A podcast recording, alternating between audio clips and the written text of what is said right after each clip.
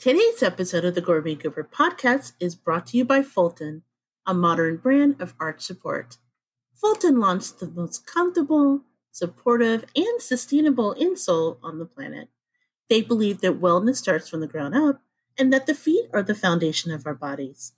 Fulton insoles provide comfortable arch support to align your body from head to toe, so they help mitigate your pain, providing comfort and even improving your posture, which is awesome. And Fulton is creating a world where shoes we wear are actually good for our bodies so that they provide you with a sturdier foundation for a healthier future. Hey, take it from me. This is JJ Outlaw and the Gourmet Goober. And if you're on your feet, arch support is a must. So whether if you're walking around the grocery store, or even walking your dog, Fulton can provide that arch support that's right for you. Which is why I'm glad they're offering our listeners $10 off your next purchase at walkfulton.com just by using the code podcast10. That's code podcast10 for $10 off at walkfulton.com. Check out the website to see how Fulton can help support you. Thanks for listening. Now on to the show.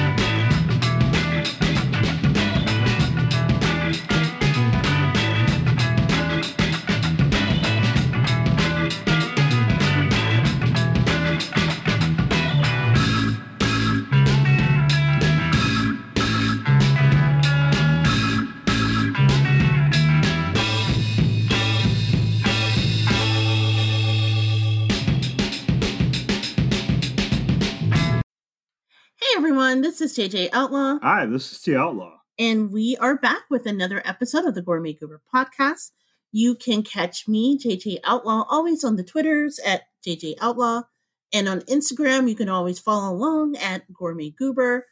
I am here every week, or it's not every week, every hope it's every damn day. well, yeah, technically it's every day, you know, because you know and all that stuff. But on the on the mic, I'm here with that dude, the Dark Desperado, my hubby, that dude, That's right. Say my name. T Outlaw, aka Big Daddy. How's it going? Uh, it's just going well. Give me that mic. Hi, you can find me, T Outlaw, on Twitter at T Outlaw, T O U T L A W, and you can find me on Instagram at T Outlaw Josey Wales. Yes. Now, I often get asked, are we on Facebook? And the answer is yes, although I hate Facebook, so I don't update it as much as I probably should. But you can go to the Gourmet Goober blog because we started as a blog, which, by the way, you can find at thegourmetgoober.com. And you can hit us up for all the good stuff on Facebook and go to the website.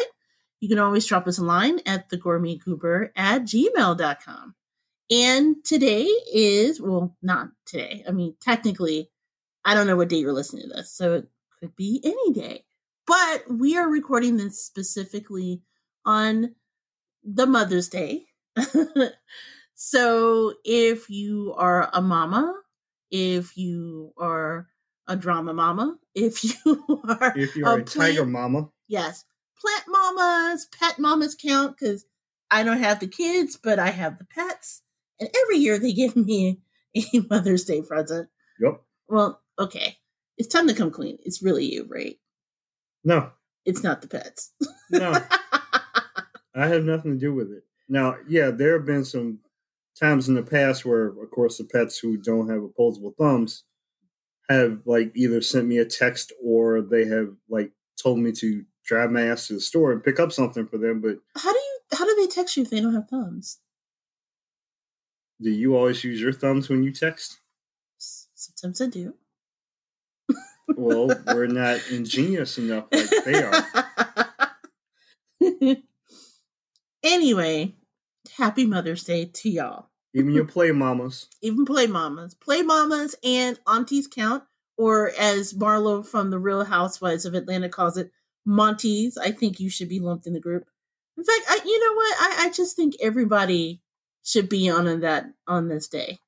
You know, if you got a family with two two daddies, you know, you want to do the Mother's Day, go ahead. If you living by yourself and it's just you and your plant, that plant couldn't take care of itself. You went on the Mother's Day. Everybody gets a Mother's Day. I I, I just think that that's fair. Okay.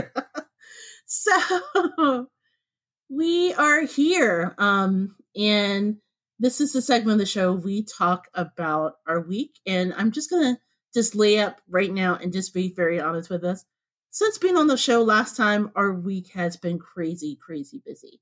So I know some of you reached out to us. I'm going to circle back and email and do a lot of um, messaging on Instagram and stuff this week. So if you're there, I, I heard you. It's just been crazy. I know it's been crazy for you, right, Big Daddy? Because you know you're still making your way back at work, finding your way around all the the new stuff that's been there since you've come back, that kind of thing. Yeah, I basically have tried my best to break the system, and I have fractured it. I've made some people mad, but for the most part, allegedly the system still is intact. Curses.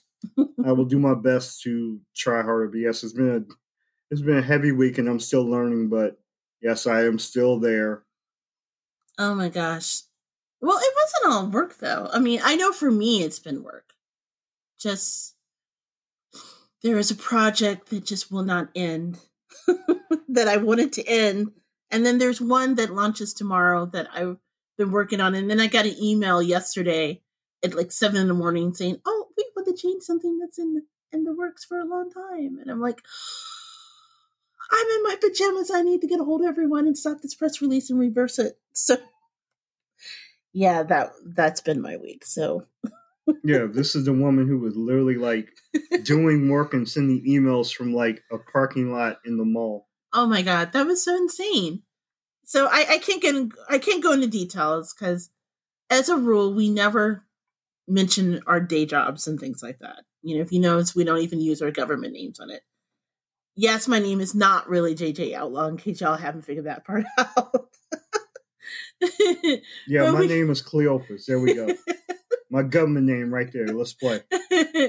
but part of what I do is I, I work in writing and PR and stuff for a foundation. And yeah, um, on my way to see my family, which I'll talk about in a moment. Yes, good news in the midst of all these crises. I had to bring my laptop with me, and our car has Wi Fi. So I I was sitting in the car waiting to meet my family that I haven't seen since the start of the pandemic. They came up to visit us finally because you know we're all getting vaccinated and stuff. And I have my laptop with me, laying out, sending emails to everybody because it's it's not the same. It's not as easy when you have a phone and and putting stuff like like Microsoft Word is not the same on your phone as it is on a laptop. It's at least for me. I hate typing the little letters and updating everything and sending red um, red line versions of documents on that if you need to make changes. So yeah, I was doing that in the parking lot in the middle of the afternoon at the mall. Because why not? That's Which can I can I just say why are so many people at the damn mall during the middle of a pandemic? I know all y'all is not vaccinated. Seriously, what is up with that? That parking lot was like hella full. I don't know, but let me take a stab at this. See, during the pandemic, you wear the same crap of clothes. That is true. There are only so many things that you can get on, from online. So literally, when the pandemic like kind of subsided a bit, it's, it's like you give really them that subsided. crack. Yeah, yeah, you give them like a little bit of crack, and they're like, um, "Let's go to the mall." it's like getting all the kids out of your house. Remember all the teenagers, right? Where you would send them if you wanted to get rid of them. It's like, get away from me. Go go outside and play. They but there's a whole ass internet that's around. They've so, been on the internet during the whole pandemic. You want to know what they want to do? Remember how your mom and daddy would say you go play outside? Well, yeah. They don't go play outside. They take their little funky butts to the mall, and they walk around and yell at each other and do nothing Oh my goodness. with their little funky sneakers and really. Remember when they used to have baggy pants like us, and now they have like those kind of I don't know hipster Drake looking jeans. The really, really skinny jeans. Yeah, Yes. I can't. I can't do that. I'm sorry. I'm too. I'm too chunky for that. I live in skinny jeans, so I can't say anything. Mm. Although now I found out that they're not hip, so I'm gonna have to change. But anyway, I bet you guys are wondering why I was at the mall. So let me just take a step back and just say, yes, work was a challenge this week. There was a lot of projects I'm juggling. There's still a lot of phone calls I need to make. But in the midst of all of those challenges, there was one really great thing that happened this week for me and for both of us. And that is that I finally saw my brother and my little sister, my little brother and little sister, for the first time since the start of the pandemic. Yay! We live in different cities. Um, we obviously has been sheltering in place. And yeah, we did FaceTime with each other. We did do the duo thing, but it's not the same as actually physically being able to hug somebody, which what we did for the first time in well over a year. Um, yeah, they decided to come up. Um, we met at the mall. I don't know why they were supposed to go to the beach, but I warned them the beach was like hella cold because it's like you know the first week in May, and where we live, there's you know beaches. We live near the Indiana sand dunes, um, or in Indiana Dunes National Park. Yeah. yeah, that's like literally like a stone's throw from where we live. They don't know that. Well, they don't know where. It's a lot of park. Oh, there's a lot of park. That's like that's like zero. That's like putting a target. Nonetheless, anyway, so then they decided we'll go to the mall, and I'm just like, it's a mall. The mall has everything you have back in your house, but they wanted to see it, and I'm like, all right, well, I'll. I'm still finishing up this project that will never end, but I'll just come out and meet you guys. And so we met, and then we decided to go out to eat, which was crazy because it was the first time. I think, honestly, it hit us. This was the first time we have physically sat in a restaurant since the start of the pandemic. well, with the exception of the one time we were in Chipotle Oh yeah, for like a hot twenty minutes, and we were like, like a little limit. We didn't know what to do with ourselves. yeah. I I didn't know how like it's so bad. I was at a, a restaurant for so long, like literally, I had to think about okay. I know I put ice in the cup. How do I do that in this machine? How does the machine work? How do you get ice? No, no, don't laugh at me. When the other day when we picked up what five guys, Yes. and I decided to hit like the machine before we left. Yeah, right now And- five guys is four guys in the ice machine. So I went to the ice machine, and it was one of those like Coca Cola machines where you press a button and all that stuff. I literally had to think for a moment, like, okay, which where do I put the cup in order to get soda? Because it's been so long since I did it, and it's so funny because I was just thinking we were talking in the restaurant about how good it felt to be in each other's company and be able to hug and to do that for the first time, but we're still really careful wearing the mask when we can and things like that. And it's just kind of the first step on the road to normalcy. You know what I'm saying? And whether or not is this what normal is going to look like for a while, us trying to figure out how to go to the mall, us going to the mall again and being able to be around other people and crowds of people and things. Yeah. Um, normalcy is a it's a fragile concept right now and like learning how to eat food Oh, or we know drink from a straw. No, no, no, like we know a- how to drink from a straw No, The pandemic didn't take that from No. you. what I'm saying is like while masked up or while in public, you know, because I still even even though the CDC's uh, recommendation of like wearing masks outdoors has adjusted, I still fully wear a mask whenever I'm outside, just out in public anywhere, and like you know, eating food, sipping from a straw, you know, and having to adjust for that is still quite a thinking process. So Yeah. that's what I've had to learn. Well, I have to say, it was just really, really great to see them. That was the highlight of my week. And after going out to dinner, which we'll talk a little bit more in a minute, because that actually falls into the best place I ate this week. Spoiler alert. That's why I'm not telling you where we went. Um, we went to the Albanese Candy Company, which, if you haven't heard of the Albanese Candy Company, it's how do I describe it? It's It's not Willy Wonka in the chocolate factory looking. Well, no, no, no. It's kind of like Willy Wonka in the Chocolate Factory without the really creepy Oompa Loompas. Don't look at me. The Oompa Loompas were creepy. Actually, that whole setup, can I just say, just as a side, that whole setup, if you really think about it from Willy Wonka and the Chocolate Factory, was hella creepy. He, Yeah. He booked off those kids. No one ever thought about that. When I was a kid watching that movie, I was like, oh my God. He like totally killed those children. Okay, that's No quite a morbid anything. concept.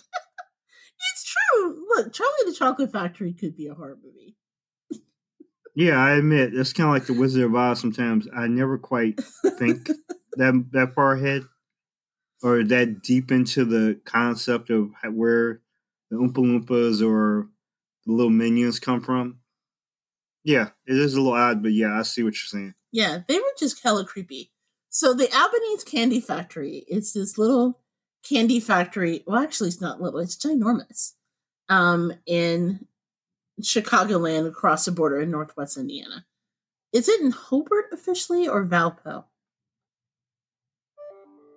We'll go with Hobart. Uh, as far as I remember, I, I have to look at my receipt. To the best of my ability, I think it's Hobart.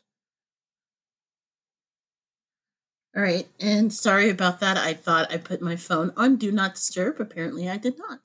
No, you did not. you shall pay for these consequences. and it was work again. Everything's going off. This is sad. I can't escape it. Don't they have mothers? Don't they have homes? Go to your homes. Stay Actu- there. Actually, they did, and I called all of them on the weekend because I had to have them organize something. Oh my god, good stuff. Good, Anyway, good stuff. Um, so where was I? So yeah, I, I I got a chance to take them to the Albanese um, Candy Factory for the first time, which was a lot of fun. If you've ever gone to the Albanese Candy Factory, they've changed it around, but seriously, they have like a giant.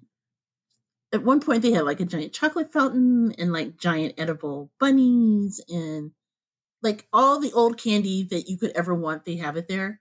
Like if you wonder where to find weird stuff like candy cigarettes or clove gum or those weird candy dots that go on a piece of paper or they even had like the wax lips remember Yes. the wax lips I do remember that. I think Yeah. I saw you the hot lips and stuff. so they had the the wax lips and just every kind of gummy bear because they make them from scratch there if seriously the only thing they didn't have which kind of surprised me now that i think about it the only type of candy they didn't have yesterday was you know how and this may be okay this may be a black folks moment because i don't know if it happens in any other culture mm-hmm. but you know how when you're in church and like the elders of the church, like the mamas of the church, and they usually have in their purse, or if you go visit your grandmama and they have that bowl of candy, you know, the one that it's like a red hardened candy and it's wrapped in this red um cellophane wrapping paper that looks like strawberry that no one knows where they come from like you could never find those in stores you could never find it anywhere, but they always have those. Okay. That's the only candy they didn't have. Where does the candy come from, by the way? Have you ever seen anyone purchase that candy? No, no, I have not. I'm trying to think of my head. No, no, I've never heard anyone, yeah, purchase that candy. But I don't think about it. I don't think I ever had that candy, but because like my great aunts and everything, they had butterscotch. Wait, they never had the red candy? No, That neither tasted like strawberry or watermelon, by the way. Yeah, all of, all the ones in our house were like peppermint or butterscotch. I'm surprised. Everybody where you come from had that red candy. Well, And it didn't fail. It's like the elders at the church, you know, you go visit the pastor. All the deaconesses had them. See, that's how they got you. That funky candy. you know, we did go to a different denomination, so maybe your denomination had the butterscotch. Possibly. I wouldn't doubt it. It was like, we shall get you with butterscotch. Amen. Okay. I don't want to get, yeah, I want to get, like, you know, sent to hell today. well, anyway, you can find almost every other candy except for that at the Albanese Candy Company. So the pets hooked me up through Big Daddy with some gummy bears and my favorite chocolate stacks. But yeah, seeing them was actually really, really awesome. So shout out to my siblings. They're back home and safe, um, home in Indiana. Although I'm excited because I I think they're coming back to Chicago sometime within the next few weeks. Okay. So we can hang out. I told him to bring some Long's Donuts. Because again, I'm totally missing the Long's Donuts back home. Oh, here we go. Here we go again. but yeah, that was the highlight of my week. So Cool. I gotta ask you something, because that was literally the first time that we sat in a restaurant in a while. Yes. Is that something that you would feel comfortable doing now that you got your second dose of vaccine? Because obviously we want to be able to support those restaurants that, you know, we really love and it's really part of our content, but really because, you know, th- it supports a really great industry and, you know, we all got to eat. But having gone through that, I mean, how do you see us going back to restaurants in the future now that you've got your second dose, or do you still have to ease yourself into going? I would say more the latter. I would have to ease myself into it, but like, I think like peace, like slowly, slowly, I would enter society again, uh, away from being a, a complete introvert. Yeah, I'd be willing now. The yes, very much so to trying more restaurants, uh, seeing what's open. That's the other thing about the pandemic of what you remember pre-pandemic to like what's happening now because lot of restaurants have shuttered. And so it's almost like seeing like the ghost town because you're like, oh yeah, we can go this. Oh wait a minute, that place is closed. Right. Or oh, that place is like you know has restriction. So I'm like, it's it's crazy, but yes, to answer your question, yes, I would be willing to go out to more restaurants. Yeah, on a case by case basis. It's kind of like you know, this is like the anniversary of Allen Iverson's like famous press conference in which he said, "We talking about practice, man." So what does that have to do with the restaurants? No, Are we going to go out to celebrate Allen Iverson talking about practice? That's right. Although that should be honestly, if you haven't seen that clip, look it up. That that actually should be celebrated. That's it was hilarious. Exactly. we ain't talking about the game. We ain't talking about the you know the game that I go out there and die for. no, We talking no, about practice. practice. And so when I go to a restaurant and I want to try out some food, I want to practice. That's what I'm talking about. well, you know, I am looking forward to doing that again, and hopefully, we'll have an opportunity, not just with family, which you know, knock on wood, is more of my family gets vaccinated, more if we get a chance that we can like decamp and go visit other members, um, which I'm looking forward to.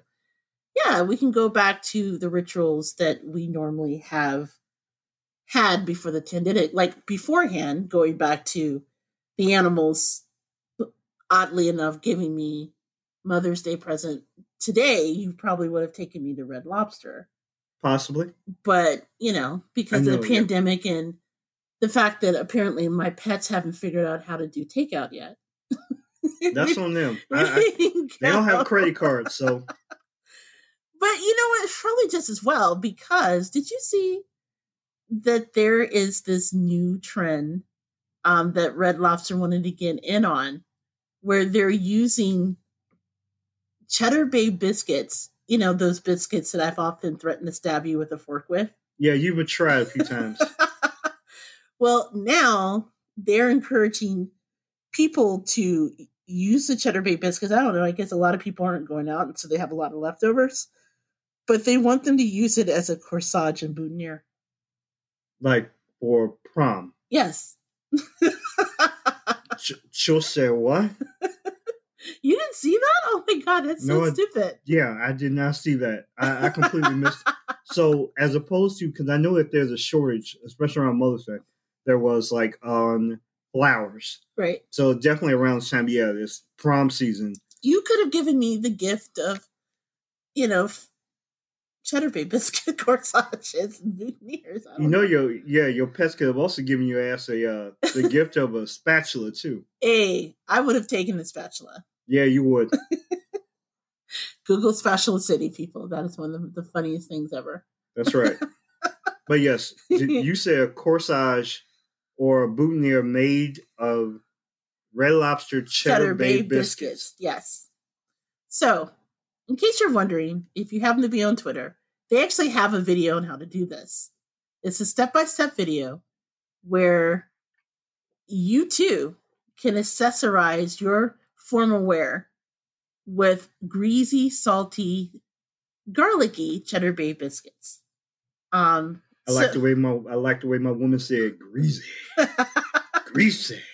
So basically, all you do is you use either Elmer's glue or hot glue, and you glue a biscuit to your decoration of choice, all right, that just killed it. Like gonna put- plastic leaves or whatnot, and you're good to go. You can just pin that sucker on your suit and get going. yeah, that completely changed my concept of what this, how this was going to go. First of all, how are you going to do that to a cheddar bay biscuit when there are so many lesser biscuits that you can waste, like a Popeye biscuit? You could do a Church's biscuit, you know, where they have like the honey glaze, so it'd be kind of like a silky finish, and it goes with the rest of it. But a cheddar bay biscuit, like I said, I've I have been known to be territorial over cheddar bay biscuits, Yeah, she's and you want to waste one of that for a boutonniere. Yeah, that's what I need. My wife like throwing elbows, like you know, going all Charles Barkley, like you know, pulling down boxes of Cheddar Bay biscuits. Okay, it wasn't that traumatic. Uh, I, I like for you. I like to show you the back of my tricep and see, like, I'll show you the bruises. But yes, I, I guess um, all those other biscuits don't have that much of an aroma, like the lo- Red Lobster biscuits. right. So everyone's gonna smell like garlic and cheddar and butter. Hey, it makes for a good hot party. That would be weird though. And then what do you do afterwards? Do you eat them because there's glue on them? Yeah, see, that's the thing I killed it. I was willing to say like because I go, I harken back to my prom, and I'm thinking by the time that I was out there on the floor, because at my prom, the theme of the the actual prom was unforgettable. The Nat King Cole, Natalie Cole, like duet, very pretty. I thought you said your theme No, was no, but that's the thing.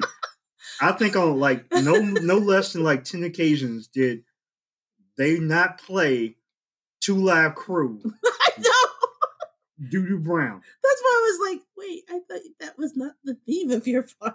Yeah. I thought it was two live crew. yeah. You would think that, yeah, with a song like Unforgettable, they would play it multiple times. No, I think they played like once, maybe twice. No, no, it was Doo Doo Brown, and How, they does- played it a lot. how do you play that at a prom? I, I just got I'm confused. There's no confusion. You play what they tell you to play, and then the DJ just say, "All right, I'm, I'm done. This is this is hot and whatever." But no, just like, fuck it. just play Judy Brown. yeah, they just say, "All right, we just all right now. Now we really gonna set it off." And I'm telling you, by the time you out there sweating on the floor for like two hours, now you like, all right, I'm hungry. And they didn't have like they had some hors d'oeuvres, but nobody was eating them. So yeah, I'm thinking, heck, I'm thinking even with the glue, I'll still be hitting them, them cheddar biscuits. Well, first of all, I, I think this is a sin. I, I think that cheddar bay biscuits are too good to just leave on your lapel uneaten like that. That that's just wrong. But what would you all? what other alternative would you use besides the cheddar bay biscuits? What alternative? I, I, I Um, personally think if if you must use food, If you must use food, at least use food that not everyone's gonna want. Because if you have common sense, you're gonna want to eat the cheddar bay biscuit. I would say, like, in my mind, there is just too many oatmeal raisin cookies out there, use an oatmeal raisin cookie. Or better yet, use that monstrosity that you brought in our house, the circus peanuts you used the other day. A bouquet of circus peanuts, I would do that. It's colorful. Yeah, I'm calling you out for bringing circus peanuts in our house. Those things are disgusting. Okay. All right. All right. Since you want to throw the marksman down, you want to throw it down? Fine. Then I think we, they should make a bouquet full of candy corn. Ew. Yeah. That's, that's just as bad. Wait. Although you know, like candy corn. That's My- right. Big Daddy likes all the weird stuff, by the way. Yeah, I get down like that. That's right. Candy corn, boutonniere, corsage. Anything but cheddar bay biscuits. That that just mm. I'm gonna have to call an audible for Red Lobster doing that. That we'll we'll come back to your restaurants if you just stop that. if you have too many, there's gotta be some other way to use those up. Plus, if you rent a tux, guys, you you're not getting that out of your clothing. Think Okay. I admit that's true. Yeah, cheddar bay biscuit stains are forever. Just telling you, in case you're too young as teenagers to know that. These these young kids don't know. They don't know what they into. Plus, you know, you know, if if if your day show up and you got that good, you know, hot bread, garlic smelling loving, you know, hey, I just want to know if you can't go afford to go to um Red Lobster, like you know when we were kids, right? And they had like the kids, and then they had like the buddies that you got from like different places, and Hey, and there's no shame in Hey. that because I wore the buddies. hey, you wore the buddies. My mama parents- didn't make me. My mama didn't let me wear buddies. my parents did not let us Google buddies. Okay, I'm not. We're not stopping the train for this. Okay. But I'm just like, what if you like showed up and everyone had the cheddar bay biscuit, but then you had like the Popeyes biscuit? Is would there be like a shame in that? Okay, good question. Um, let me go to my Dr. Drew theorem here. Um, Or to maybe the best my knowledge, I don't know. it's like kids. Kids are cruel. They'll be like, "You have the. You're wearing the wrong biscuit. You're wearing the wrong biscuit. It's like you gonna come up, Look at everybody. Here, She's wearing the wrong biscuit." gonna roll up in here like, oh no, no, no, bro, you got to leave. You got that KFC drop on it. exactly. Nah, that that that can't that can't fly here. Kids are mean. I mean, got biscuits from like Pillsbury. Exactly. What if yeah? What if you baked your own biscuit and used it as a boutonniere? Will they know? I think they will. See, those are the questions that you you have to know before you go down this path. I'm like, can you use like a boutonniere or a corsage, like made of like croissant rolls or something, crescent rolls? Maybe you just want that. I happen to love a good cro- croissant. That's a that's a good point. Pinky finger up in the air, you know, inking it like I just don't care. I, I get it, but that's okay. Okay, now that we've made total asses of ourselves laughing at the use the wrong use of cheddar bay biscuits in this way, we're going to take a quick break, and when we come back, we will talk about three stories that meet the intersection of food and pop culture.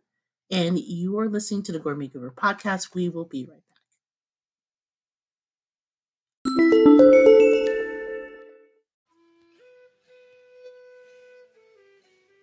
Hello, I'm Karen, And I'm Emily. And if you, like us, are slightly on the nerdy side and have an interest, fascination, or musing for anything historical, then we have the podcast for you.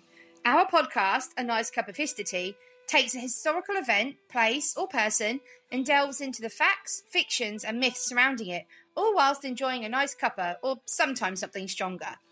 Each week, we finish with a special segment we call Ridiculous Deaths, which looks into the absolute bizarre ways some people have died or survived and what we can learn from them, such as why alcohol and sailing should never go hand in hand on a moonlit night, and why bridges and butts don't mix. We are listened to globally, which blows our minds. So if you have any suggestions for topics for us to discuss, please let us know. So, come join us on Spotify, Apple Podcasts, iTunes, iHeartRadio, Stitcher, and pretty much anywhere you can get your podcasts from. And Let's get historical! Hey everyone, this is JJ Outlaw, And T Outlaw. and we are back with the Gourmet Goober podcast with the three stories that meet the intersection of food and pop culture and a space that we like to call What's Eating Us. And today we have three stories that I think really kind of makes you think, makes you laugh, makes you kind of wonder. Things that make you go, hmm. So the first thing that we have is um, a restaurant that we've talked a lot in the past, and that would be Subway. And just as a reminder, in the past past Subway shenanigans, including is the Subway sandwich really that you're eating really made out of chicken? Well, they found according to the CBC, the answer is no. The issue with the Subway um, bread, which used to be made partially out of yoga mat material. Yeah. They've changed that though. So it should be safer for you to eat That's right. Is your foot long really a, foot, long. Which, just as a side note, I still think that's kind of crazy. I've never once thought to take like a tape measure over to Subway and go, yo, this is two inches under the foot long. Because what are they going to do? They're gonna be like, yeah, we we we put it in, it shrunk.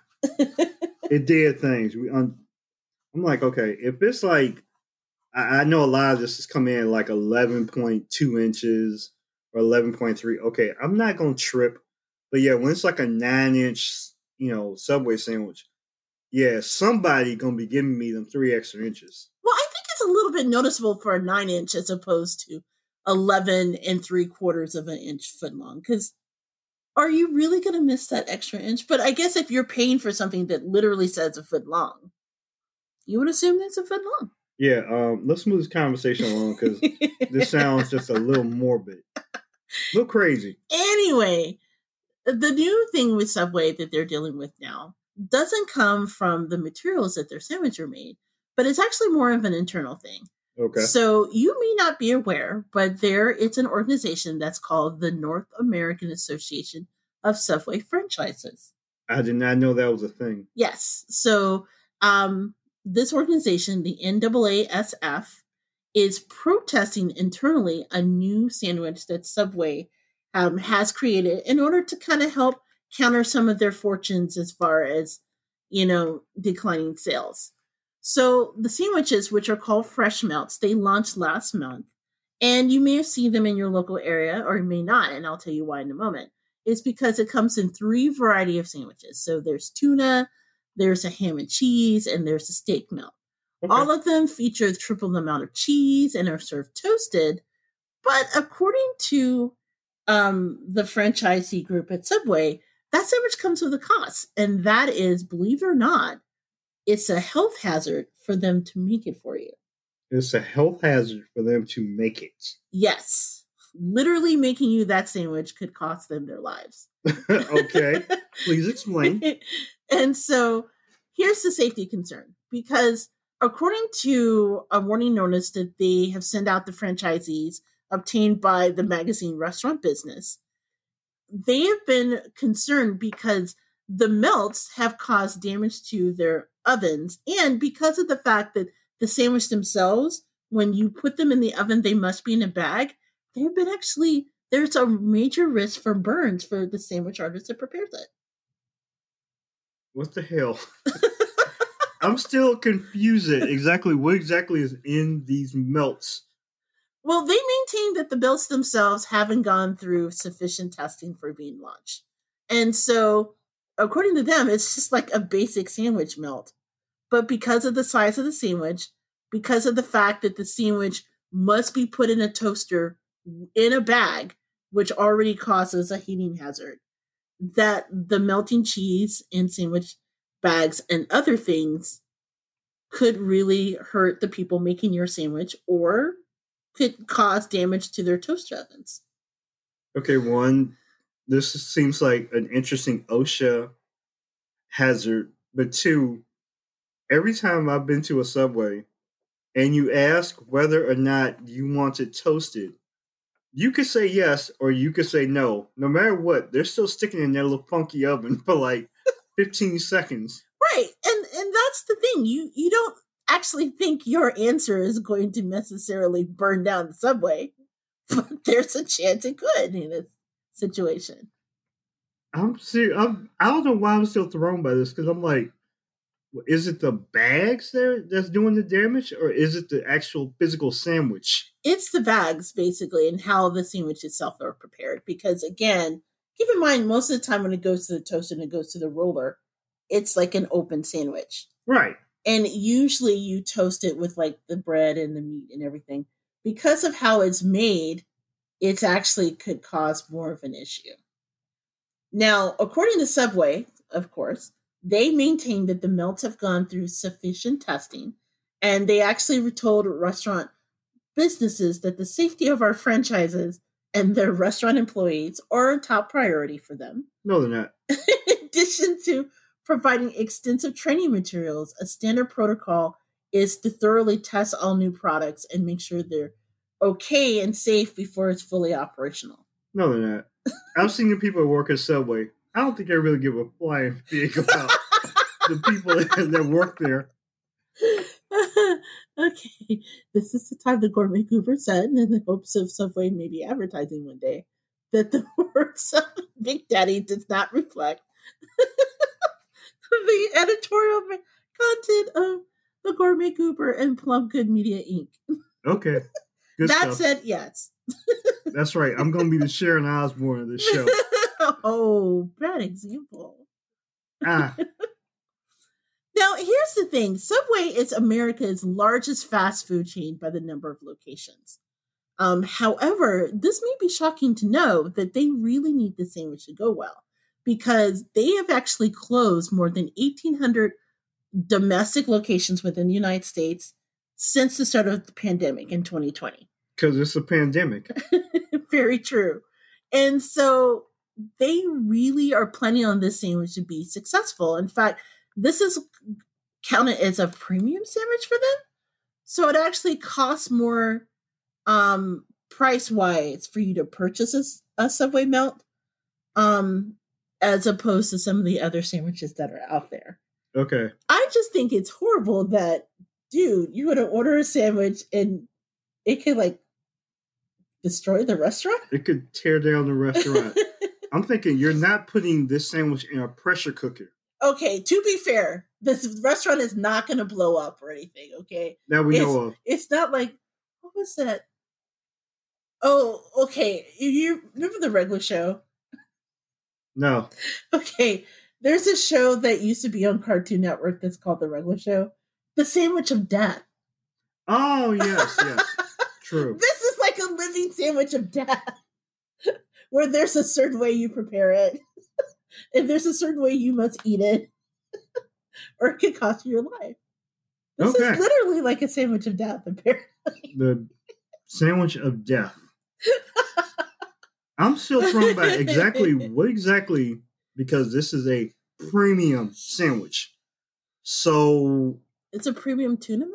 I don't know. a premium tuna melt because as far as I know, as far as we can count, the tuna at Subway is still just tuna. right? So you're paying for tuna. But it's quite it's remember it's like double the meat and double the cheese and so it's like a big sandwich. So basically, you're paying because I know that there is an additional charge for double the meat, Oh, I'm sorry. It's triple the amount of cheeses and meats. and I'll pay them an extra buck. But at the same time, it's still the same meat. It's still the same bread. As far as I know, it's still the same cheese. Unless there's something they're not telling us, like they're putting like Wagyu beef or they're using some kind of special brie, um, or you know that really special French Dutch cheese. I'm not sure exactly what that is, but if the meat's the same, the bread's the same, the cheese is the same. Um, so basically, we're paying for a bag to put in the oven, which may kill us all. Well, it may it may severely hurt the people who prepared the sandwich for you. Okay, one, not my problem. Damn, two- oh, that's awful. because, like I said, I've dealt with some of the people who work at Subway, and what did they do to you? some of them just slam it in there and just say, "Hey, you know how you ask for certain things because one of the things that will always get me about going to Subway. This is my. I'm getting on my, my pedestal now. On my little platform box.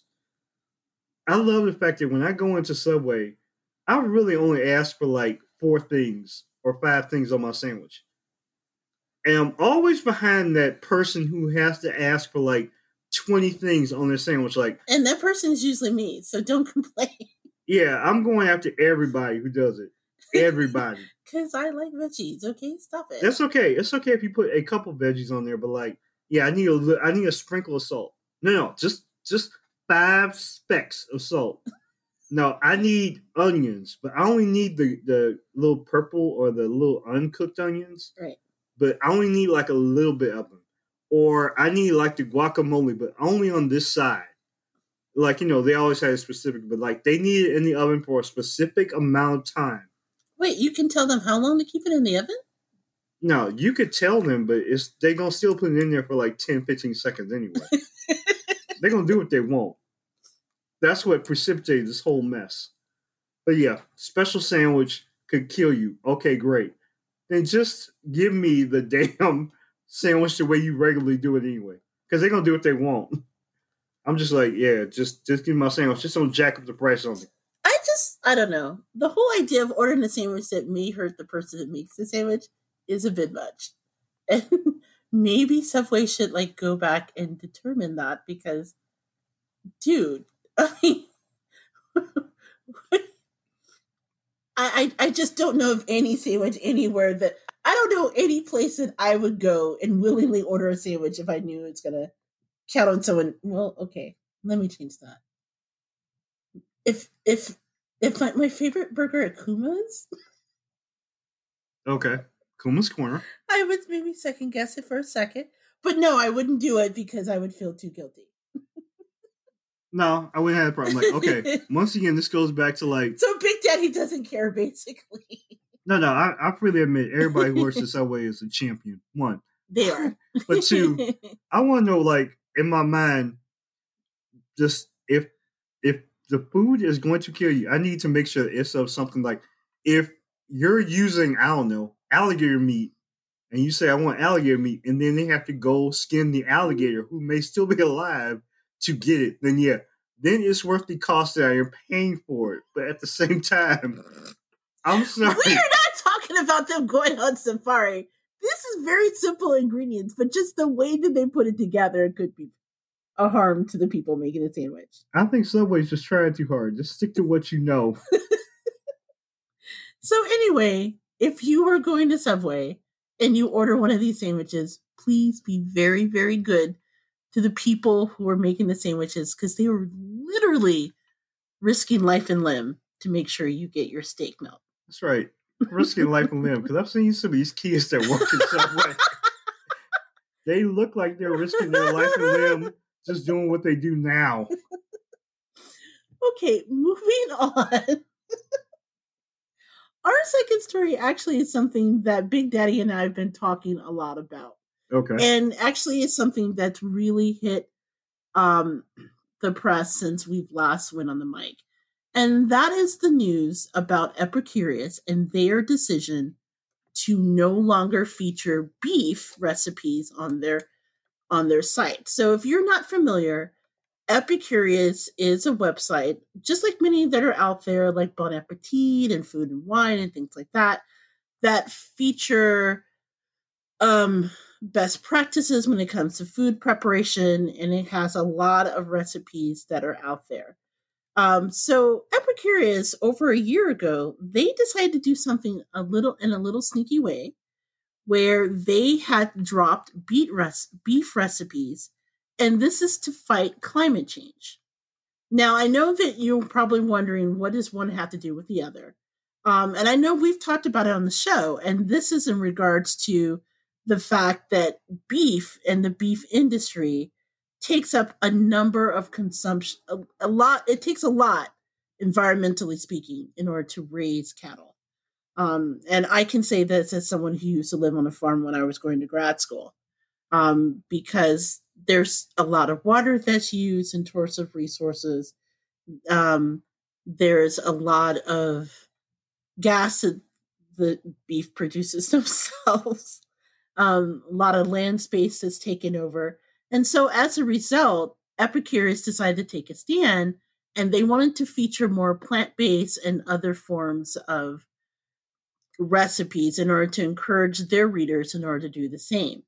Um, and they do so because they say that almost 15% of greenhouse gas emissions alone, globally, this is worldwide, comes from raising livestock um, and all of the things that come with it. Mm-hmm. In fact, cows are 20% less efficient to raise than beans, and according to Epicurious, three times less efficient than poultry or pork. So they made the big announcement like, hey, we're not going to feature any more beef on our new recipes on our site. And to prove a point that you probably missed it, they actually haven't done it for the past year. So they just kind of announced something that they've been slowly doing it. And so when they decided to cut the beef, so to speak, Mm-hmm. they did it for everything their websites, their newsletters, their homepage, their Instagram feed. Everything will no longer feature beef. So, what do you think about this? What do I think about that? Maybe I should temper that question knowing that you're a vowed carnivore. That's right. And I'm still standing on top of the soapbox. what do I think about it? I, you know, during that you know period in which they were removing these recipes from their site and or you know stories about beef.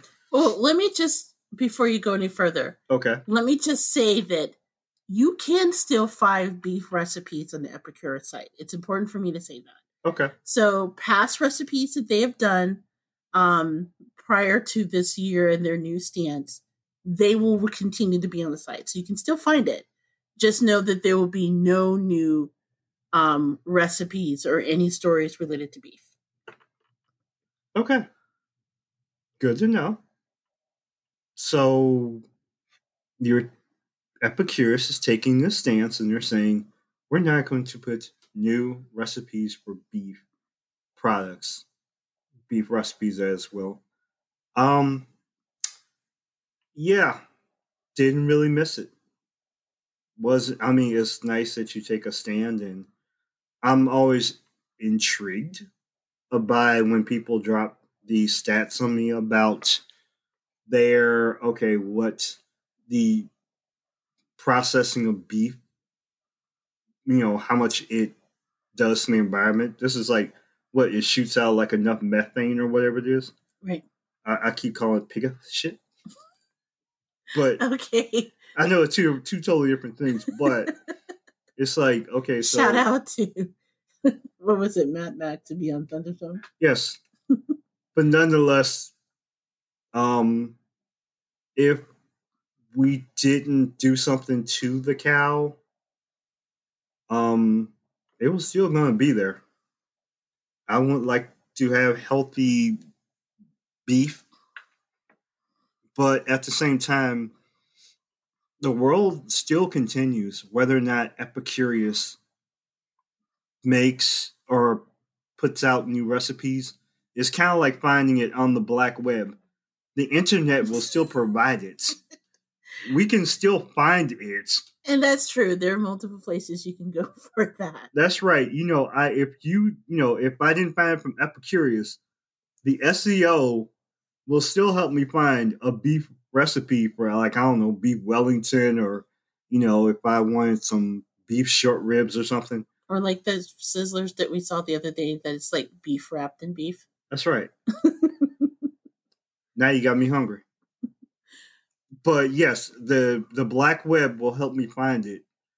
So yeah, it's just another few clicks down the straight. But You don't have to go on the dark web to find beef fresh. Dude, there are tons of them out there. yeah, see, I I follow the dark web. Work on that. Google is a thing. But no, uh, yeah, okay, so it's a couple of clicks down the row. But okay, Epicurious is standing on that horse, and if that's what they want to do, okay, fine. You know, I'm still learning about the environment too, so I want to support you, but at the same time, your little stances. Um, you you. I'm still working on the fact that so you're not taking beef off your website completely in terms no. of old recipes, but you're not putting new, new recipes, recipes, on. Exactly. Which I don't know. I, I guess you know, you, in terms of the environment, we only have one planet to live on, right? So you have to start somewhere. That's why we're trying to go to Mars, or you know, not all of us are trying to go to Mars. Okay, the ones that are trying to get away from me. That's another story. yeah, because I push out, you know, pig, uh, pig stuff.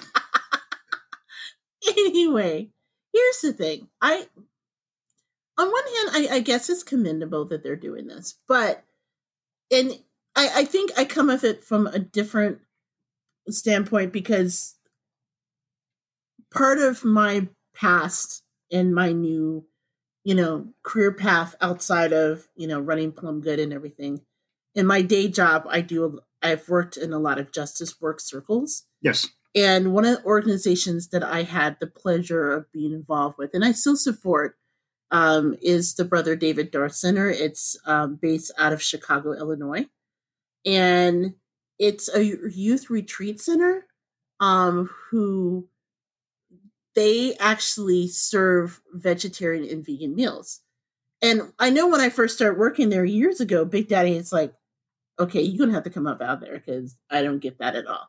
But the whole idea behind it is the fact that meat overall, again, in terms of consumption, not just for our bodies, but even more importantly than that, the fact that there is a ton of resources, not just beef, but also with pork, with poultry, with a lot of these heavily manufactured um, production of animals for consumption, how that just takes a good number of the Earth's resources and it doubles back and it contributes to um, global warming and climate issues and things of that nature.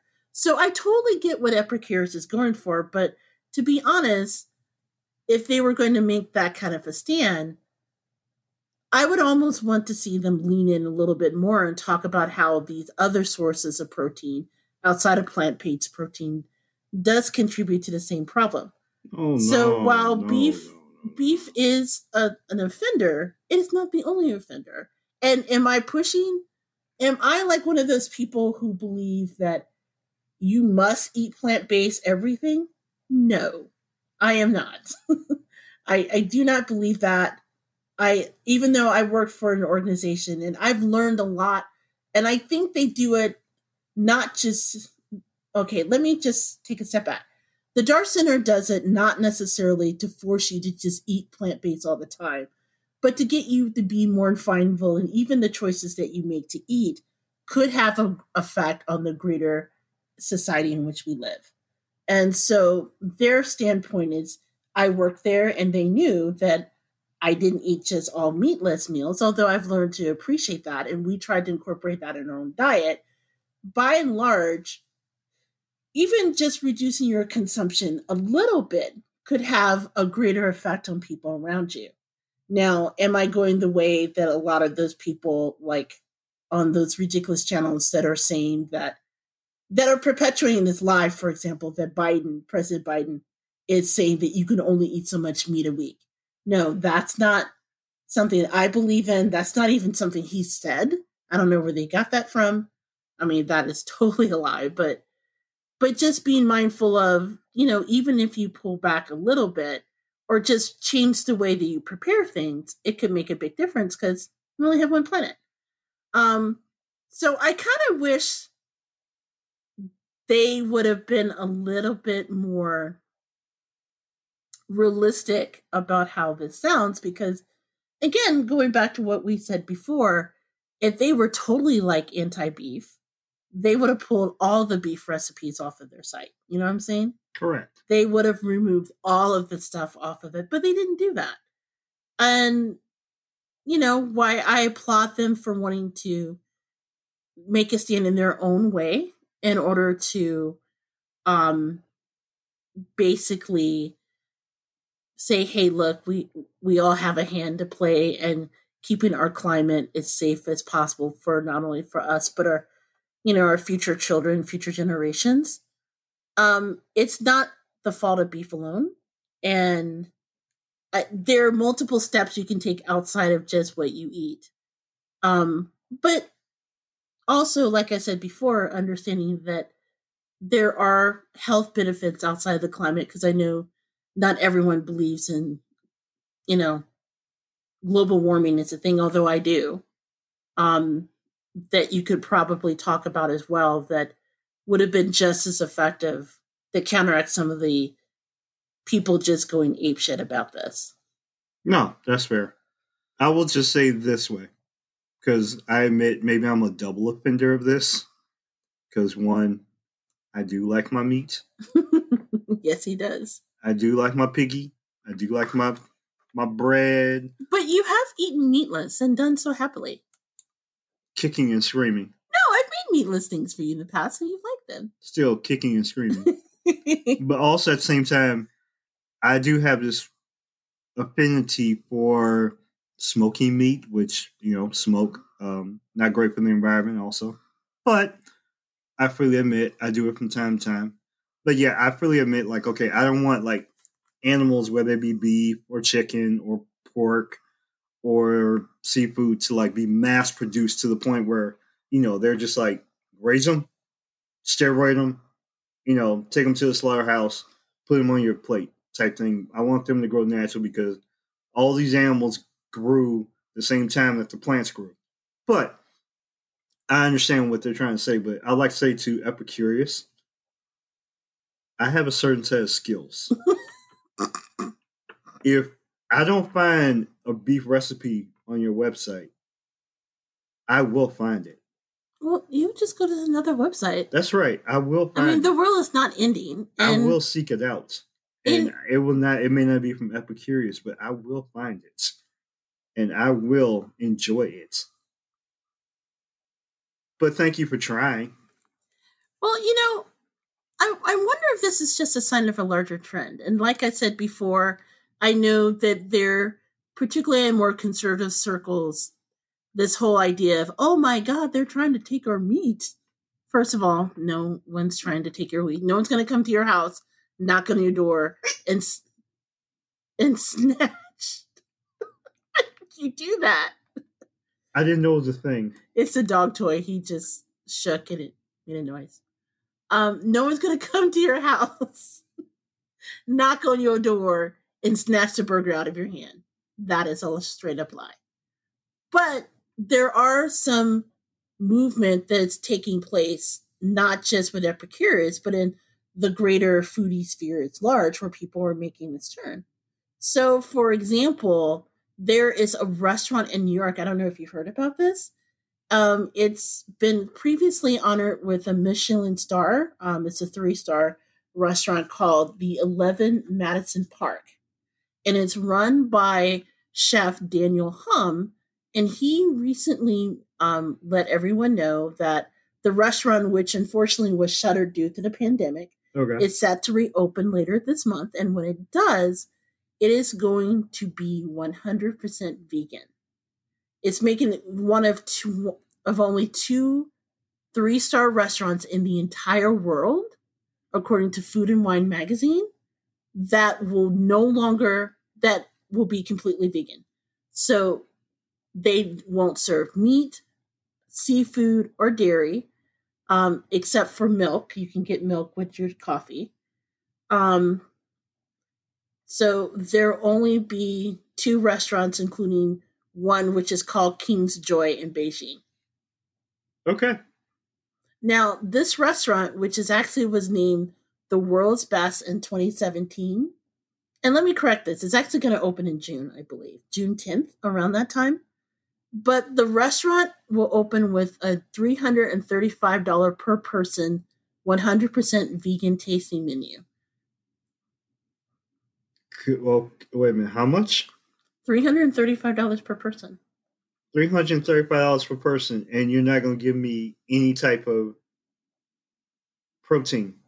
That's okay. I guess Well, protein there will can be, be many things. yes, there will be protein. It's just you're not going to get steak or lobster or any of that. But one amongst the things, according to the Wall Street Journal, that they will be serving on the menu. They'll have a beet dish that takes 16 hours to make, a rice porridge with cellulose, and a sweet peas and amaranth seed um, dish that's served with a creamy fermented almond cream and pea miso puree. I'm still waiting for to be impressed. that sounds like a lot of like you know really nice sounding things, but Although I have to say, the rice porridge sounds like congee. And if it is, congee tastes really good with chicken, so you're missing out. oh, I really am. But you know what? What's the name of the restaurant again? The restaurant is named 11 Madison Park. You want to know what's within one mile of what was it? Eleven Madison West- Park. Madison Park. What's up? Within one mile is the McDonald's, which is, as far as I know, a one star restaurant. but you can get your late quarter pounder with cheese. You can get your like quarter Pounder of cheese, and you know what else you can get there? What's that? Milk. Hey, they will serve milk and honey. So that's the only non vegan thing on their, their menu. Okay, McDonald's may not give you honey. but he closed a restaurant. He, you know, due to the pandemic, like I said before, and I guess Chef Humm had all this time to kind of rethink about what he wanted the restaurant to really stand for. And at that point, he said that his priorities changed, and his business model, again, just like Epicurious, he was really concerned about the practice of animal production and what we're doing to the oceans and the idea of whether or not serving a menu like that would be sustainable. So, on one hand, gotta admire him. I mean, he's standing on his ethics and things like that. Yeah, he's standing on something else. I personally don't know if I would pay three hundred and thirty-five dollars for um, that kind of experience, but I do know a lot of friends, and I do have a lot of friends who are vegan and vegetarian who probably will. Um, do you like them? yes, they are my friends. Okay. I I I, I don't trust people that don't.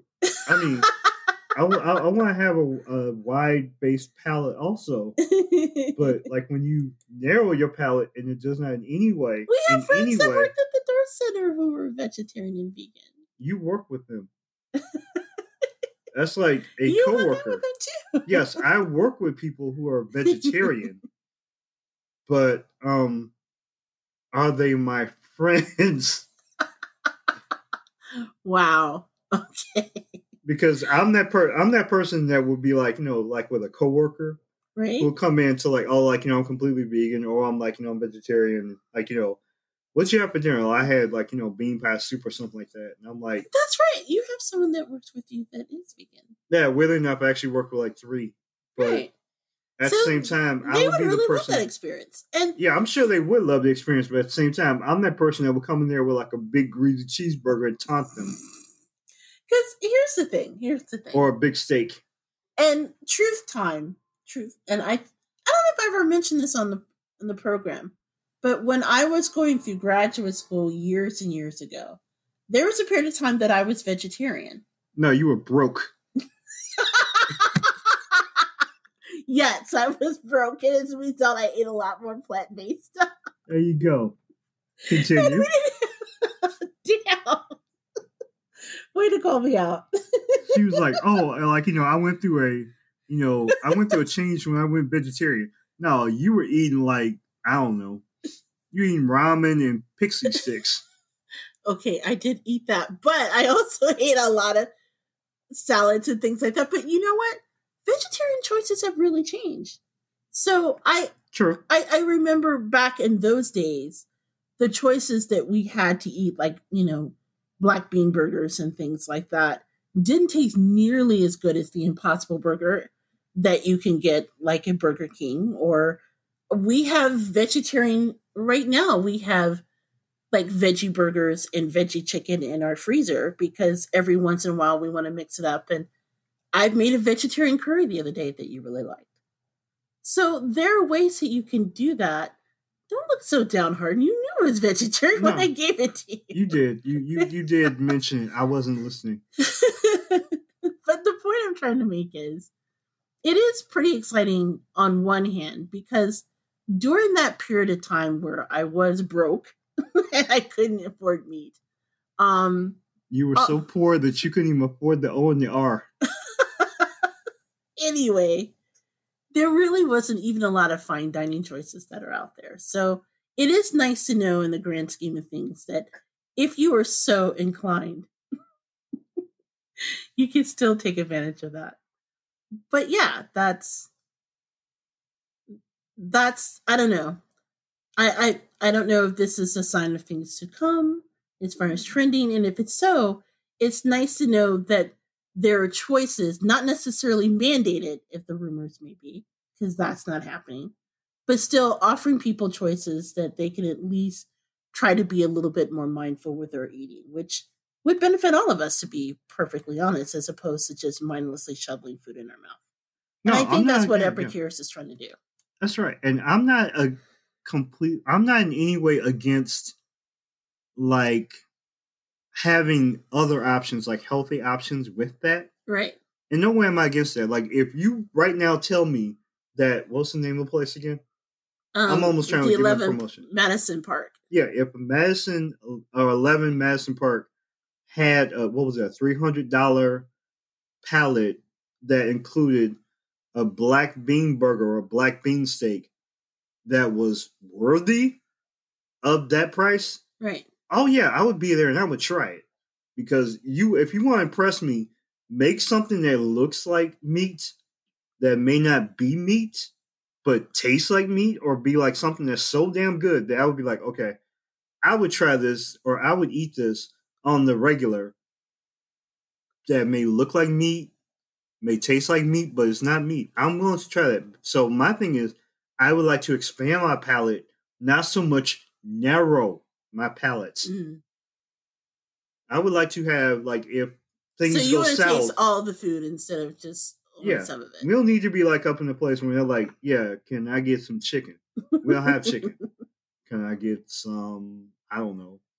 Can I get some pork? We don't have pork. Okay, Well, there are still places like that. Technically, I mean, if you go to like Chick Fil A, you can't ask for a burger. that's their problem. Once again, near every Chick Fil A, within a mile of a Chick Fil A, is it McDonald's? is a McDonald's or a Subway.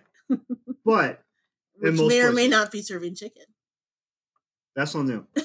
but nonetheless, my thing is, hey, I'm willing to let you open your, you know, expand, but I, I would, yeah, I would appreciate if you had a few, you know, real meat protein. I'm sorry, real meat options on the menu. But yeah, you can have a like I don't know an 80, 90 percent, you know, menu as as such, and specialize in something. But yeah, don't. I mean, let's not exclude. Let you know, let's expand. Well, obviously, we've talked about having access to all the food. And speaking of all the food, how about popsicles? I like popsicles. 918 popsicles to be exact, which is the number of popsicles that four year old Noah Bryant had ordered from Amazon and had shipped to his auntie's house to the tune of $2,600 worth of SpongeBob SquarePants popsicles. Two thousand six hundred Dollars worth of popsicles. worth of popsicles. SpongeBob SquarePants popsicles. he must have really, really, really, really liked the SpongeBob popsicles. What what flavors, pray tell, could have been in these popsicles? you know what the story didn't share but um there's a woman she's based in new york city she's actually a full-time college student and mom to three boys right so her four-year-old noah went on amazon and ordered 51 cases of spongebob squarepants popsicles through her amazon account so it contained 918 individual popsicles now being that they're popsicles, Amazon didn't take them back, right? Right. So she was stuck with a twenty six hundred dollar bill. Because they had to be shipped there. Yes. And yes. were they shipped frozen or were they just like, uh, you know, put them in the freezer and they cool off or whatever? well, I'm hoping that they shipped them frozen. So Okay. So yeah, there was a shipping cost for that. So get this. She didn't know what to do, right? Because, dude, her child ordered $2,600 worth of popsicles. Also, where would you store twenty six hundred dollars worth of popsicles? Well, he sent them to his auntie's house, so apparently she had the room.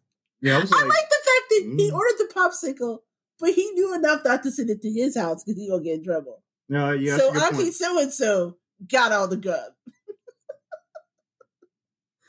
so what happened was she was like, dude, there's no way I can pay for this. So I guess NYU, where she goes to school with, they have a student Facebook page. A fellow classmate of hers saw the post and set up a GoFundMe account to pay off the expense. And they posted the story to her Instagram with her permission. And you could actually go on the Instagram. I think the woman's name is Katie Slosh. I think her Instagram is Katie Sloss NY. Oh my god. First of all, you, you got it. Okay, I think I have the picture up. How cute is this baby? I gotta admit, he is adorable. little glasses, the little Mickey Mouse shirt. And of course, he's eating one of the SpongeBob SquarePants popsicles. so, within 24 hours, the full cost of the popsicles have been raised, and more than $7,000 were contributed from 200 people. So, what happened was the mother who said, as a parent to a child that I guess one of the children that she has is on the autism spectrum. Um, all additional donations will go towards his education and additional supports. So I, I guess it had a happy ending. Maybe. Although I'm trying to figure out my mama's response if I had ordered 980 popsicles. Ooh, child. Plus, Instagram didn't exist back in the day and GoFundMe. Fair. That that mm, that would have ended differently. Okay. My thing is, you can't be mad at him. He's so cute. I mean, yes, he is very much adorable, but how much? Is, how, well, I'm sorry. First of all, how how old is this child again? Four. He's four. Okay, How so he knows how to order that? Yeah, because one, I'm very impressed, but I'm like, wouldn't Amazon like pay attention to like what how much you technically can order? No, you can order anything off of Amazon. Look, if we have been through this pandemic, that's the one thing we know. Okay. How much strange stuff have we ordered from Amazon? We ain't gotta tell them everything I ordered from Amazon. Like I went through this phase at one point during the pandemic last year, which I was mad crazy missing tonkatsu ramen. and I ordered a case of tonkatsu ramen. we ordered a didn't we order the freezer from Amazon? Did we? Yeah. Okay, I guess we didn't. When our deep freezer died. You they don't ask questions, they just send it to you. No, I get that point. I'm just thinking, like, I would think there would be a limit on the credit card or whatever she had to pay with. well, not unless you set the limit.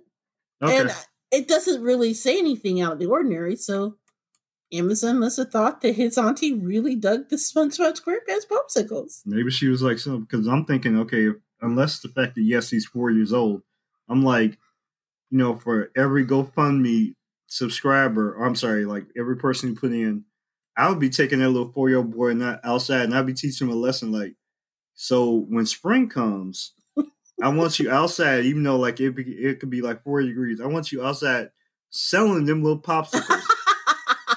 I want you out there, like, you know, putting your- little, you know, No, sunglasses to no, work. and here's why you don't do that because some Karen will be out there seeing him sell the popsicles and call the police on him. And you know that's true. Yeah, I do admit that, that's the world we do live in. She will call the police on Sad but true. boy. Yeah, So, hats off to little Noah. I hope he got the least keep some of the SpongeBob SquarePants popsicles. Because see, my mom, my mom would have given them away. Honestly, though, knowing me, I I would have been on the selling the popsicle thing. I would have done it. Because we've already talked about the story about how I may or may not have sold candy to my classmates, but we won't talk about that. Okay. so, but that said, he is so adorable, and I'm glad that she was willing. or found a way to pay it off. And if you're listening, Jennifer, I really hope you find a way to keep your child off of Amazon. I, I would put that. I would put a code or something to keep him from ordering. Yeah. seriously, they they don't know. Yeah, I would definitely uh, keep him away from the the phone or the computer. At least you know where your account could be brought up. Yes, that would be a thing. I'm sorry. The idea that he had them shipped to his auntie's house, that is next level sneaky. Yeah, I gotta give him points for ingenuity. I gotta give him all the credit in the world. That's some hustle. I'm also intrigued by like exactly like once they showed up or once they found out, how exactly did the aunt tell the mother, and what was the mother's reaction? That is true too. I'm wondering about that. Because there, I, I've done some things like you know call one eight hundred numbers and not say anything, and boy, when my mama found out, ooh, there was some roof raising. That could be, yeah, that could be problematic. But I'm really glad for, for all the people who stepped in because, you know, with their student loans and all of our other family expenses and paying the popsicles off too, that would have been a big expense. So kudos to everyone who contributed. Kudos to the little kid. And yeah, um girl, put that coat on. At the same time, you know, you give him Amazon, you know, Jeff Bezos is going through some things right now. Maybe you could put in a little something on them popsicles. yeah, Jeff, you know, Jeff Bezos, if you wanted to like grease some palms, you could have just wiped that out. I'm just saying. I, I'm with you on that. That gets adapt. Yeah. so I tell you what, we are going to take a quick break. And when we come back, we're going to wrap up the show we normally do, talking about the best thing we eat this week. You're listening to the Gourmet Goober podcast. We'll be right back.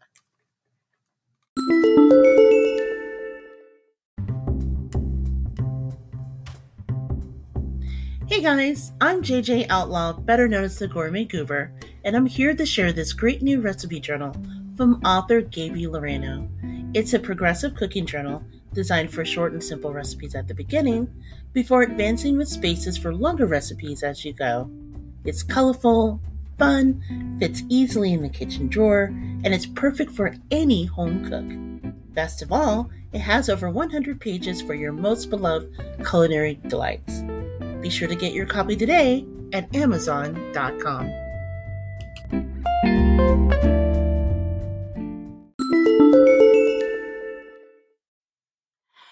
everyone, this is JJ Outlaw, And this is T Outlaw. and we are closing out the podcast like we do every week, talking about the best thing we ate this week.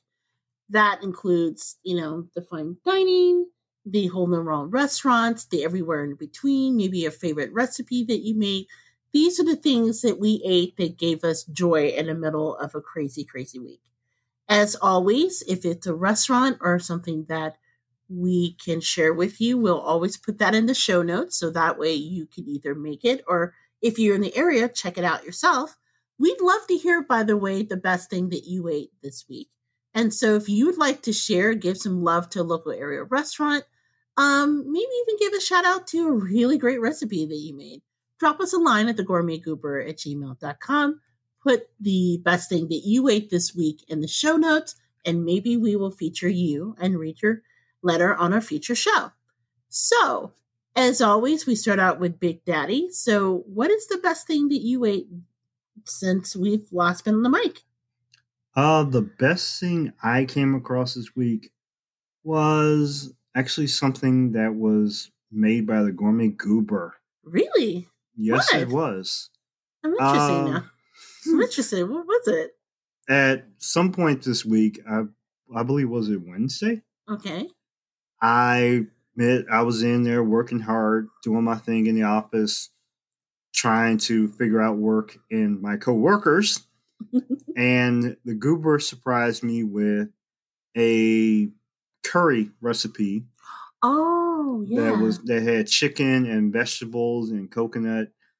And I wasn't sure what to make of it at first because I think she dumbed it down because you know, I'm not the person who eats the most spicy things, but I was actually pleasantly surprised because the notes kind of worked together fairly well. It wasn't too thick, it wasn't too thin. it actually struck the right chords, and I was actually very impressed. And I salute to the gourmet goober for Ooh. making this chicken curry. Okay, well, um, that would be the Thai green coconut chicken curry that I made. Um, and let me just say, speaking of shout outs, I want to give a shout out to Aarti um, Sequeira. Um, you may have seen her if you're on the Food Network. She used to be a host of a show called Aarti Party. You may also see her on Guy's Grocery Games, and she also has several specials that she's done through the Cooking Network and things like that. I totally love her. I've been following her career for years.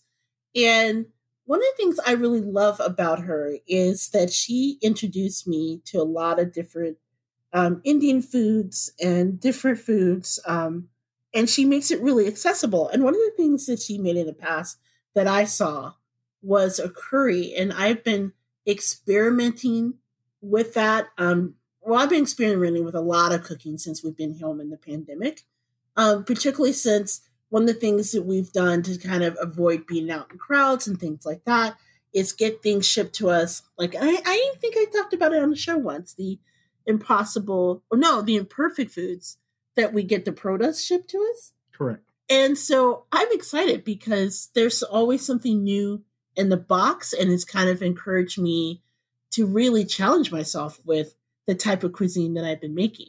So as of late, I've been experimenting with a lot of, of curries, and I finally struck the right code um, with this particular recipe. Struck the right note. And in the past, I've made made like I think the Thai red curry, which is a little bit milder than the the Thai green chicken curry, and I I love this recipe because it has the right amount of kick. Um, the great thing about a curry is a wonderful way to use a lot of vegetables that maybe you have that you don't know what else to do with. Mhm. And in this case, I made a really big chicken. I was trying to figure out what to do with some of the chicken um, that was left, and I didn't want to have like chicken slices day after day. So I just thought, hey, just add it up and make a curry. And I'm so glad you like it because the really beautiful thing about it is it, like you said, it does mix a lot of great blend of flavors and things like that. And certainly the richness of the coconut milk pairing, you know, the slight sweetness with the savoriness of the Thai chicken um, or the Thai green curry powder paste that I use. So yay, that kind of makes me really happy. Plus, it had a lot of veggies and you still liked it, Yeah, which is always a great thing. straight up and down. Like I like how the it's waxed key. poetic about it, and I'm sitting here like, mm, yeah, it was just good. I ate it. I was, I was pleasantly impressed. I'm going with that. well, that is happy. That makes me happy. I'm so glad you said that. So my best thing I ate this week wasn't as healthy. it's the chicken curry. I'm just gonna say it now. It really hit the spot in a way because it finally hit me. I don't think I had this since before the pandemic. But there is a restaurant chain, and I'm so very sorry, you guys. The only place that you can find this restaurant is in Northwest Indiana, right? Because I don't think they're located anyplace else besides. Well, wait, that's not true. That's not true. There's a place in Tinley Park, Calumet City, and Moniz, Illinois, Okay. and Orland Park. But by and large, the only place you can get this is in Northwest Indiana. It's a place called Schoop's. So Schoop's, if you are not familiar, it's one of the best burger joints on the planet. Um, it's been around in the region since 1948. Um, back when they started, at that point, it was 15 cents a burger. They make their burger largely the same way every time. It's more or less, what would you call it? Like a smash burger kind of thing? Yeah, as opposed to your typical like you know cylindrical pat of circular patty. It's just they toss it on, they smash it, and it's uh it's epic beef.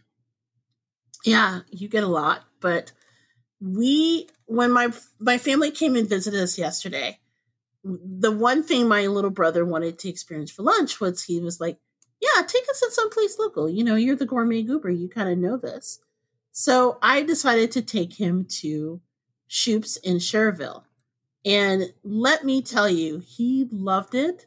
They have all sorts of different burgers, and it's every bit an old school burger joint, right? So you can even, like, for example, I got a cherry Coke made with real cherry um, syrup.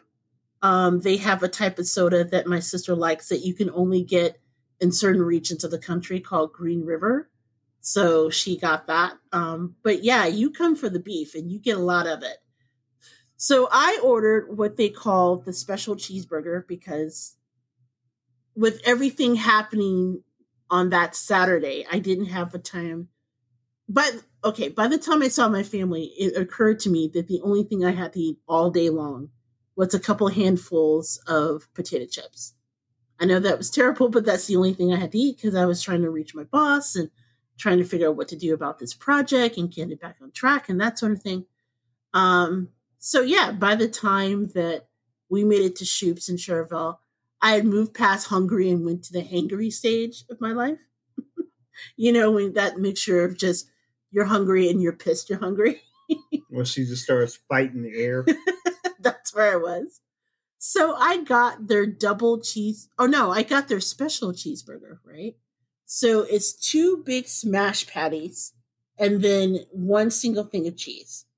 Um, I normally get the Mickey because the Mickey is a single smash patty and double the cheese, but I mixed it up a bit. Yeah, I think that's what I ended up purchasing. Yeah, you always get the Mickey though, but the Mickey is really good. Sometimes I get the special cheeseburger. Yeah, I think this is only the second time in my entire life I got the special cheese because, again, the thing about a smash burger, it looks deceptively easy to eat because of the way that it, you know, is crispy around the edge and they just kind of lay it flat and things like that. You're thinking, oh, it's not a lot of burger. Till you bite into it and then your stomach is like, hey, what are you doing? But I ate every bit of it and I'm not sorry. it's so good, you guys. Um, but yeah, Schoop's. I, I've never had a bad thing at Schoop's actually. They are just amazing, amazing food. And my my siblings loved it. Um my younger brother ate the triple cheeseburger. I have no idea how he did that. Boy's big, he's strong.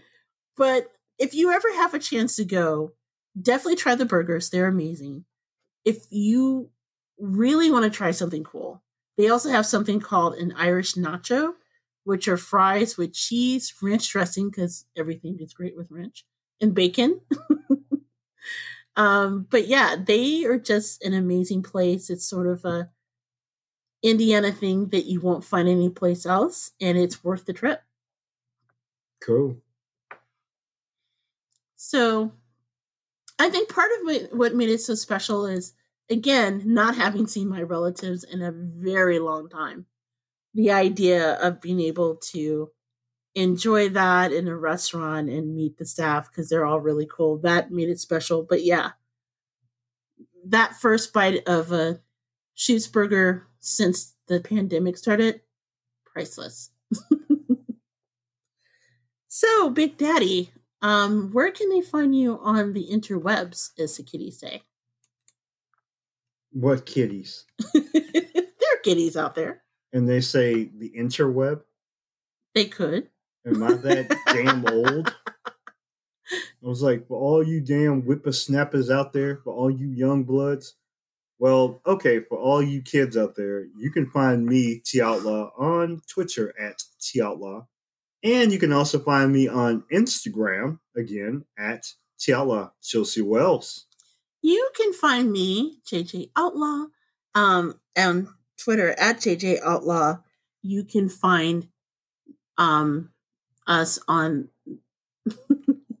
I'm sorry. What's your In- name again? JJ Outlaw. Instagram And you are on Instagram. at Gourmet Goober. Okay, good. Hey, before before we let you go, just as a reminder, um, because we're an indie podcast and people are always asking, how do you support us? Well, there's a number of ways you can do that. You can actually go to thegourmetgoober.com and click on support us. And that will give you an opportunity if you wanted to donate to the show. Do, do, do, do. And just so you know, we are coming up with this really cool thing relatively soon. So we'll have exclusive content for our donors and things like that. So we can't wait to roll those out.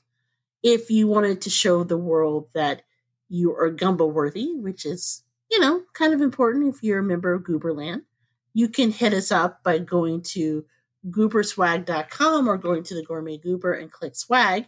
And you, there's everything from mugs to aprons to t-shirts, you name it, we got it. That's right. So that's there. And hey, if you don't have five to put on it, but you want to show us some love, tell a friend about the podcast. We really appreciate all of our loyal listeners week after week, and we thank you for the feedback. And then along with that, you can also um, go to either Apple Podcasts or Stitcher, show us a love, pay us a five star review, and we may read it on the show. Shout out to the Black Guy Who Tips podcast for that idea. So, for Big Daddy and I, we want to thank you for listening to yet another episode of The Gourmet Goober. We'll be back in two weeks, and until then, happy eating. Happy eating.